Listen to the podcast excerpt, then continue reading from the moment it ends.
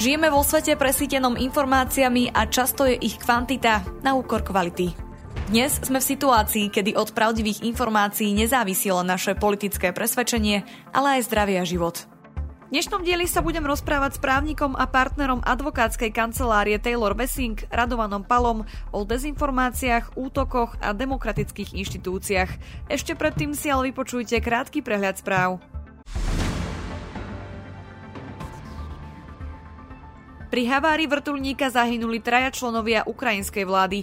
Ukrajinský minister vnútra Denis Monastyrský, jeho prvý námestník Evgení Jenin a štátny tajomník Jurij Lubkovič.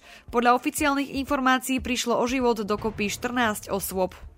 Spravodajská stránka CNET používala umelú inteligenciu na písanie článkov. Úspech však neprišiel a zamestnanci sú nútení množstvo obsahu opravovať. Microsoft prepustí 10 tisíc zamestnancov pravdepodobne s cieľom znížiť náklady. Znižovanie počtu pracovných miest, ktoré predstavuje bezmála 5% pracovnej síly spoločnosti, je najväčšie za približne 8 rokov. Trump požiadal spoločnosť Meta, aby mu obnovila prístup na Facebook, ktorý chce využiť vo svojej kampani pred prezidentskými voľbami v roku 2024. Hoci Trumpov zákaz počiatku platil na dobu neurčitú, spoločnosť sa neskôr zaviazala, že svoje rozhodnutie ešte zváži v januári 2023. Texaská univerzita v Austine sa rozhodla zakázať TikTok vo svojich sieťach. Aplikácia bude odstránená zo zariadení vydaných univerzitou z dôvodu obáv o digitálnu bezpečnosť.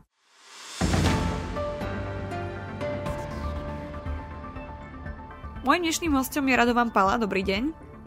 Dobrý deň, prajem. Pán Pala, vaša advokátska kancelária Taylor Wessing zastupovala prezidentku Zuzanu Čaputovú v spore s poslancom Ľubošom Blahom. Pán Blaha sa odvolával na slobodu prejavu, s týmto argumentom však pohorel. Kde je teda tá hranica? No, ja by som v prvom rade povedal, že by som nepovedal, že pohorel, lebo to je presne ten typ retoriky, ktorý by skôr asi patril do, do úst pána Blahu. V každom prípade tá hranica slobody prejavu sa momentálne stále hľadá. Ide o to, že sa výrazne zmenil svet, v ktorom žijeme. Jednoducho nastúpili úplne nové technológie, na rozdiel napríklad od uh, sveta, ktorý existoval pred 20 rokmi. Dnes môže byť každý vysielateľ, ja to tak hovorím, tak ako pred 20 rokmi, ak ste chceli osloviť široké publikum, tak ste museli disponovať napríklad vysielacou licenciou, aby ste mohli pôsobiť ako televízia alebo rozhlas. Dnes je ten uh, prístup, respektive ten, tá možnosť možnosť šíriť informácie prakticky každému prístupná, každý to môže robiť. A to samozrejme vyvoláva presne tieto otázky, ktoré súvisia so slobodou prejavu. V zásade, čo povedali súdy, treba povedať, voči čomu sa pani prezidentka bránila. Ona sa bránila voči naozaj hrubo klamlivým a urážajúcim výrokom, ktoré nemali žiadnu oporu v skutočnosti a ktorých cieľom bolo v zásade naozaj iba vyvolať negatívne pocity a prípadne nenávisť voči pani prezidentke. V podstate toto bolo ich jediným cieľom, lebo oni naozaj nemali žiadny racionálny základ. A na toto vlastne súd, napríklad teda konkrétne, aby sme boli konkrétnejší, jeden z tých výrokov hovoril o tom, že je vlastizradkynia, čo je v zásade aj definované, vlastizrada je definovaná ako závažný trestný čin v trestnom zákone, čiže v podstate dochádzalo k tomu, že pán Blaha v rámci toho, že si myslel, že využíva slobodu prejavu, v podstate systematicky, dlhodobo, cieľenie a s veľmi veľkým dosahom šíril tento typ informácií, tento typ výrokov. No a súd sa stotožnil s tým, že toto už nie je prípustné, toto už nie je kryté slobodou prejavu, už sa to vymyká tej hranici. Čo je dôležité ale povedať, že je to veľmi citlivá téma. Samozrejme, sloboda prejavu je základom každej naozaj demokratickej spoločnosti, preto je dôležité sa na ten každý prípad pozerať akoby osobitne a hľadať tú hranicu v každom prípade. Ja si myslím, že v tomto prípade pána Blahu bolo dôležité aj to, a to si myslím, že platí všeobecne, že tie nenávistné prejavy, respektíve tie prejavy klamlivé, urážajúce, mali dosah aj potom do toho offline priestoru, že my sme vedeli preukázať súdu, že bezpečnostná situácia nielen pani prezidentky, ale aj jej rodiny, jej dcer, sa výrazne zhoršila práve na základe toho, teraz v úvadzovkách by som to povedal, hecovania zo strany pána Blahu. To znamená, nezostalo to len v tom online priestore, ale ten, tie prejavy jednoducho mali vplyv aj na tú, tú bežnú realitu a preto si myslím, že súd zohľadniac práve aj túto skutočnosť, ako aj to, že ten dosah a tá intenzita toho šírenia boli veľmi, veľmi silné, tak rozhodli teda súdy, aj okresný, aj krajský súd, ktorý to následne potvrdil, tak rozhodli tak, že toto už nie je v rámci tých hraníc slobody prejavu. S akým cieľom ste do tohto súdneho procesu šli? Splnilo to účel a nebali ste sa možno, že sa cieľom retoriky poslanca Blahu stanete aj vy?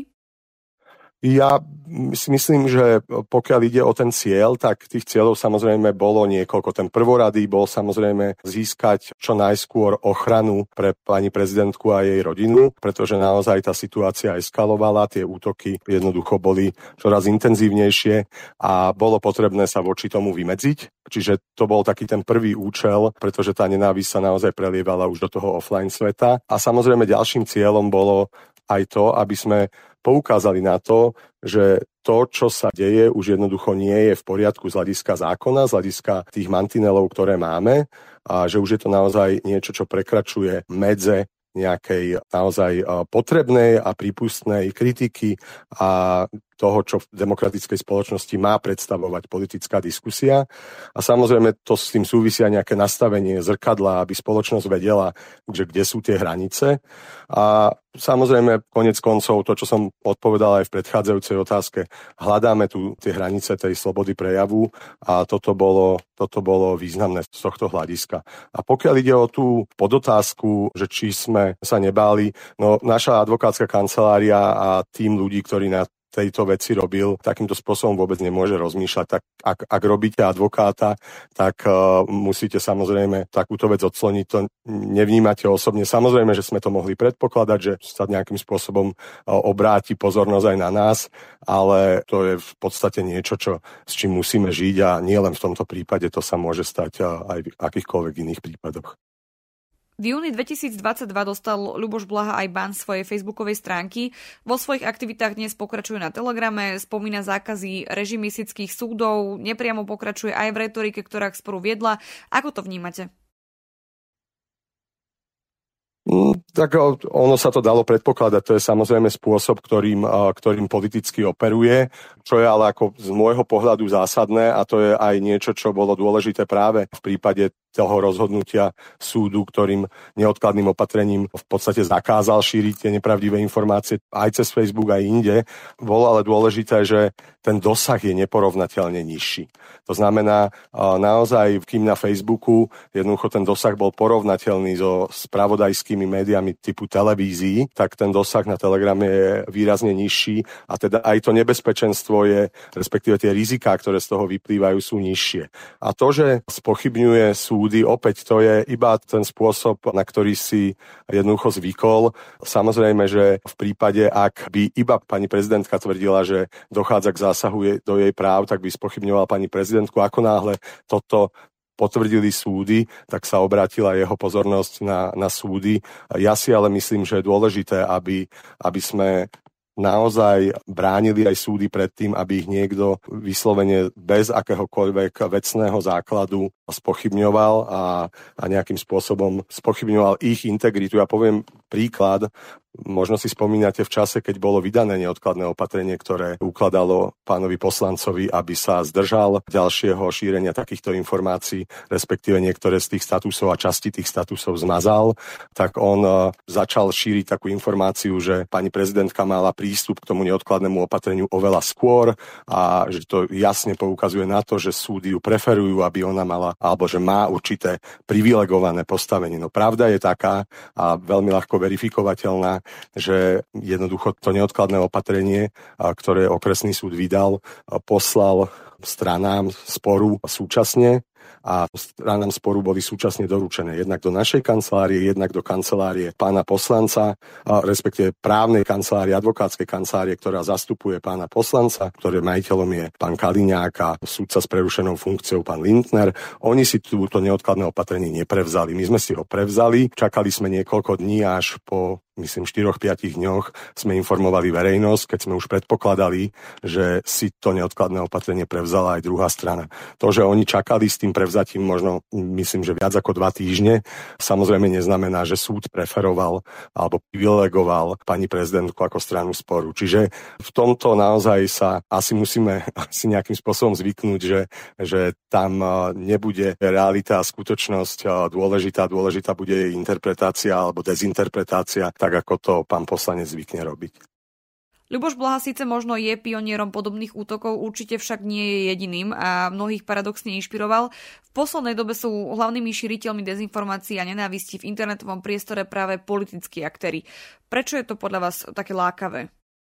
No, je to lákavé, lebo je to veľmi mocný nástroj a je to jednoduchá cesta, ako získať popularitu. Je to, ako som už uviedol, je to niečo, čo v minulosti, s čím sme sa v minulosti nestretávali, takáto možnosť, takúto možnosť politici nemali. V zásade osloviť široké publikum nebolo takto jednoduché, v podstate to bolo možné iba cez, by som povedal, štandardné médiá, alebo nejakou takouto naozaj, že tvrdou politickou prácou. Jednoducho toto je, je možné dnes považovať za jeden z veľmi účinných nástrojov, a, a teraz hovorím všeobecne o oslovovaní publika prostredníctvom sociálnych médií. A Vieme, že bohužiaľ aj sociálne médiá majú určité algoritmy, ktoré uprednostňujú obsah, ktorý je kontroverzný alebo ktorý vyvoláva emócie, takže tam ešte pristupuje aj k tomu aj tento faktor. A problém, ktorý vzniká, že je to určitý začarovaný krúh, že vy si práve takýmito, by som povedal, dezinformačnými alebo klamlivými útokmi viete získať určitú skupinu prívržencov alebo followerov. Bohužiaľ je to ale určitý začarovaný krúh, alebo ako hovoria angličania, vicious circle, že jednoducho čím viac vy radikalizujete alebo čím radikálnejšie dávate statusy, tak tým máte samozrejme aj tým radikalizujete aj tých svojich nasledovníkov alebo tých, čo vás sledujú a tým viac oni potom samozrejme požadujú od vás, aby ste nejakým spôsobom ešte pridávali, aby ste prikurovali. No a toto je niečo, čo sa vlastne potom, potom veľmi ťažko, s čím sa veľmi ťažko pracuje, pretože ono tam dochádza k nejakej takej vzájomnému povzbudzovaniu tej retorike, ktorá je naozaj, naozaj na hrane alebo možno aj niekedy za hranou. Čiže toto je jeden faktor a samozrejme, že vo všeobecnosti platí a sú s tým mnohé historické skúsenosti, že pomerne ľahko a hlavne v dobe, ktorá je neistá a kde, kde sa stretávame s mnohými výzvami, respektíve krízami, tak to vymedzovanie sa na tom, že, že jednoducho vyvolávam strach v ľuďoch alebo nejakú obavu alebo nejakú nespokojnosť je relatívne tá jednoduchšia cesta. To, že sa to odohráva na sociálnej sieti, na ktorú má štát len veľmi limitovaný dosah, lebo v dôsledku globalizácie áno, sieť ako Facebook jednoducho nepodlieha skutočnosti nejakým výrazným regulačným zásahom zo strany Slovenskej republiky, tak to je už len paradox, keď to teda porovnáme napríklad s bežnými televíziami alebo rádiami. Možno k tomu ešte jedna poznámka, že s týmto samozrejme nebojuje len Slovensko, nie je to fenomén Slovenska, je to fenomén celosvetový a aj v rámci Európskej únie. Napríklad Francúzsko má na to určitú tý spôsob odpovede, ktorý stojí za to možno nejakým spôsobom pozrieť a, a preskúmať, či dáva zmysel, pretože keďže ten Facebook je v podstate tribúna tých politikov, tak Francúzsko zaviedlo právnu úpravu, ktorá umožňuje v podstate vyvodiť zodpovednosť voči politikovi, ktorý ktorý sa nestará o to, čo sa deje pod tou tribúnou. Čiže to, čo sa objaví v komentároch pod jeho statusom, ak sa tam objavia napríklad vyslovene statusy, ktoré vyzývajú na násilie, tak eh, ten eh, politik by ich mal v zmysle tej právnej úpravy francúzskej odstrániť a ak to neurobí, tak za to zodpoveda. Toto je niečo, čo u mňa určitým spôsobom rezonuje, pretože si myslím, že jednoducho tá zodpovednosť za to, čo vyvolám na tej stránke, určitým spôsobom by mal nie zodpovednosť za to ten, ten politik. A práve preto, že on sa snaží týmto spôsobom získať do svojich rúk moc. Nejde samozrejme len o online priestor, dôsledky vidíme aj v offline realite. Ako podľa vás podobné útoky či retorika pôsobia na demokratické inštitúcie, napríklad dôveru v nich? Neohrozujú títo aktéry či už vedome alebo nevedome aj ďalšie piliere demokracie? No ten, samozrejme, ten offline priestor, to je len následok preliatia sa z toho online priestoru a Áno, je pravda, že tento spôsob komunikácie, tento spôsob šírenia informácií narúša dôveru v inštitúcie Treba ale súčasne povedať aj to, že tá dôvera v inštitúcie nie je daná a nie je niečo vytesané do kameňa. Tam samozrejme majú svoju úlohu aj tie samotné inštitúcie.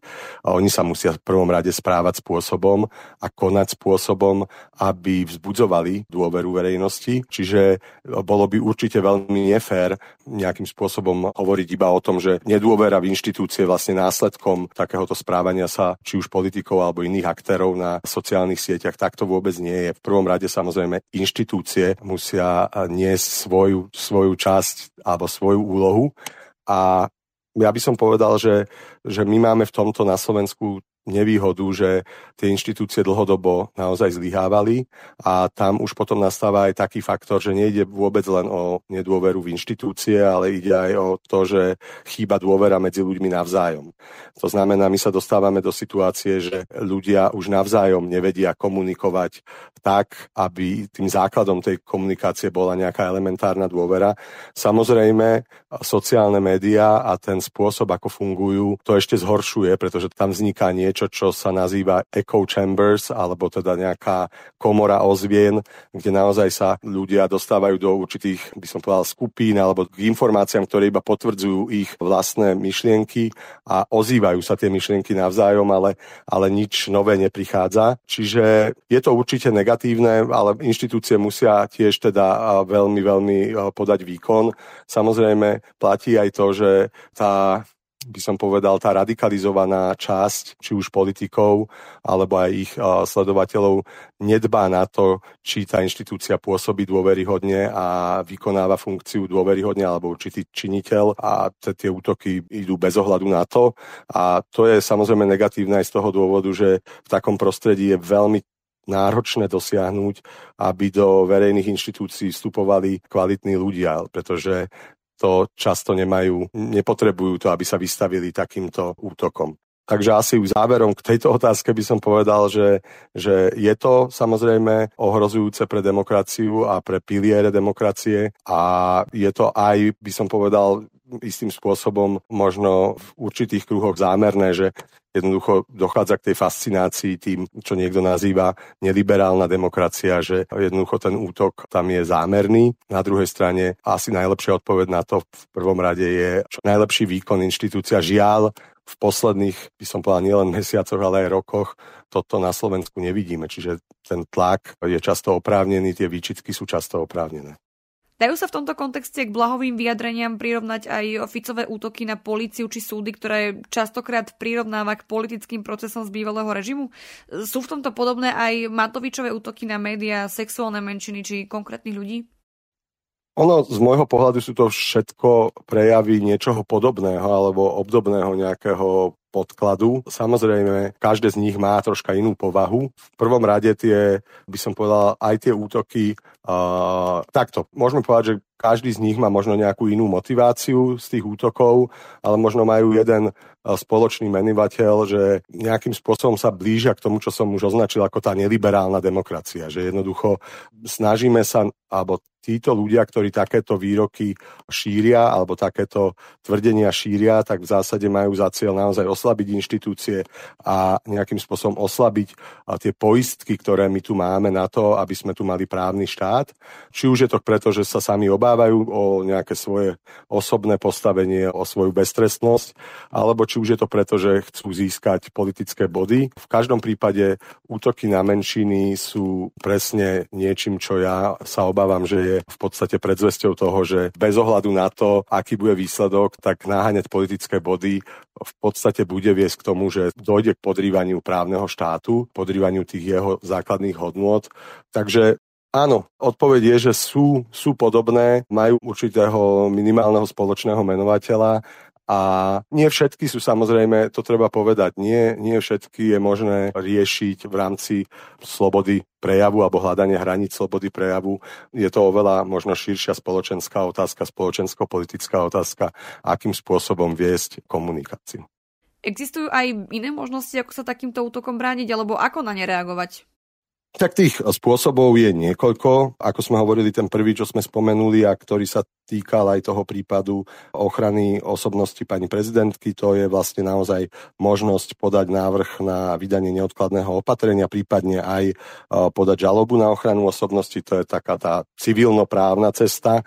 Tá, tá nastupuje najmä vtedy, keď tým útokom, tým verbálnym prejavom dochádza k narušeniu práv konkrétnej osoby, konkrétneho adresáta s tým, že tu je naozaj dôležité povedať, že tá sloboda prejavu a tá hranica naozaj naráža na tú ochranu tej konkrétnej osoby, čiže ona nie je povinná strpieť takýto útok. A potom sú tam aj ďalšie nástroje. Máme teoreticky možnosť využiť aj priestupkové konanie, ako priestupok voči občianskému spolunažívaniu.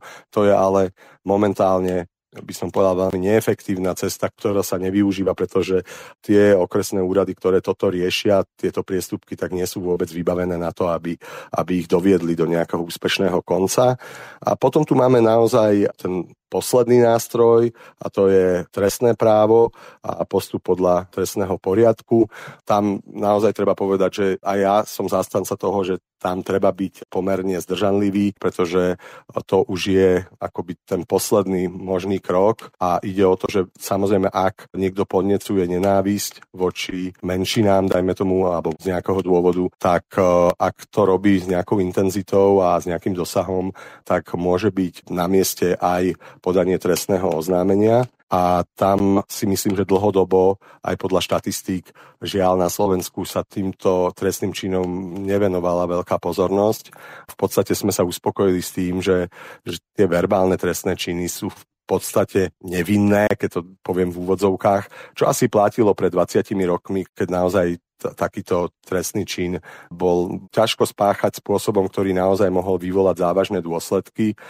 Viete to, že nejakým spôsobom vyvoláte nenávisť niekde na domovej schôdzi alebo na nejakom malom zhromaždení je predsa len iné, ako keď šírite nenávisť, prípadne dokonca podnecujete k nenávisti prostredníctvom sociálnych médií s veľkým dosahom.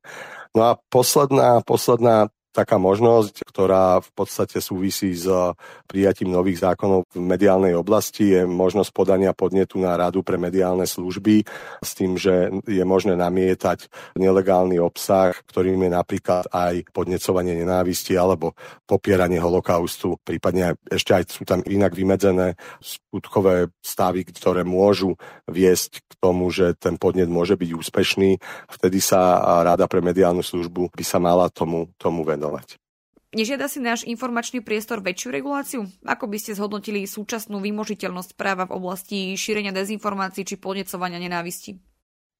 Ja by som nepovedal, že právny rámec je nejako vyslovene nedostatočný, že nemáme dostatok e, prostriedkov. Možno v niektorých oblastiach samozrejme treba sa zamyslieť nad určitým doplnením, ale treba byť veľmi, veľmi opatrný, pretože naozaj obmedzovanie slobody slova je dvojsečná zbraň ak aj v dobrom úmysle sa nejakým spôsobom príliš uvoľnia tie prostriedky na obmedzovanie slobody slova, tak sa to nepochybne vráti aj tým, ktorí mali ten dobrý úmysel. Čiže tam treba byť naozaj veľmi opatrný a skôr si myslím, že by sme sa mali zamyslieť nad tým, ako využívať aj tie existujúce nástroje a mať troška iný pohľad možno na tú realitu, ktorá je v skutočnosti naozaj dnes úplne odlišná od toho, čo sme žili pred 20-30 rokmi.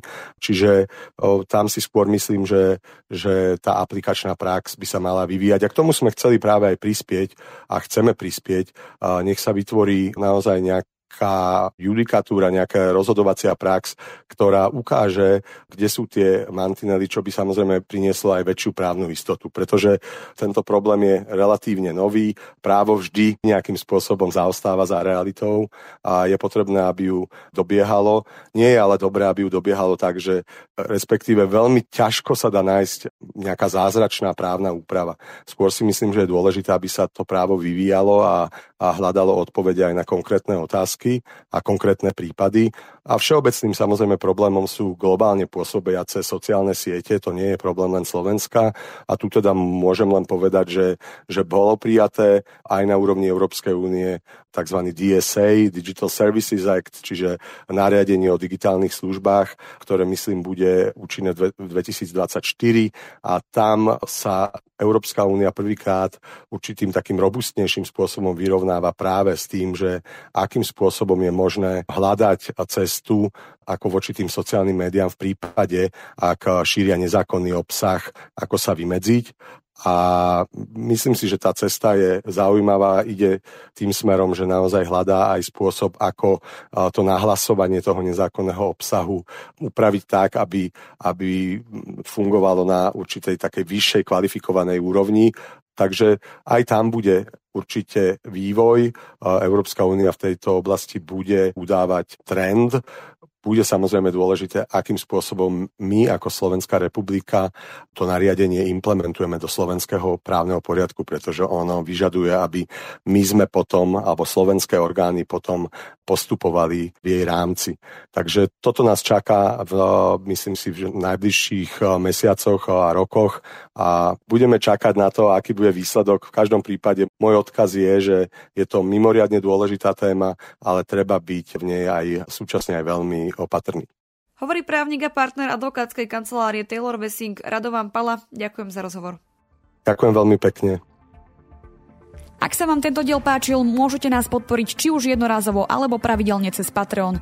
Umožnite nám tak vytvárať nielen kvalitný obsah, ale tiež budovať komunitu ľudí, ktorí rozumejú potrebe zdravého a transparentného infopriestoru. Viac informácií nájdete na stránke infosecurity.sk v sekcii podpora. Na príprave podcastu sa podielal Peter Dubovci. Táto epizóda vznikla s podporou European Media and Information Fund. Verím, že si nás pustíte aj na budúce.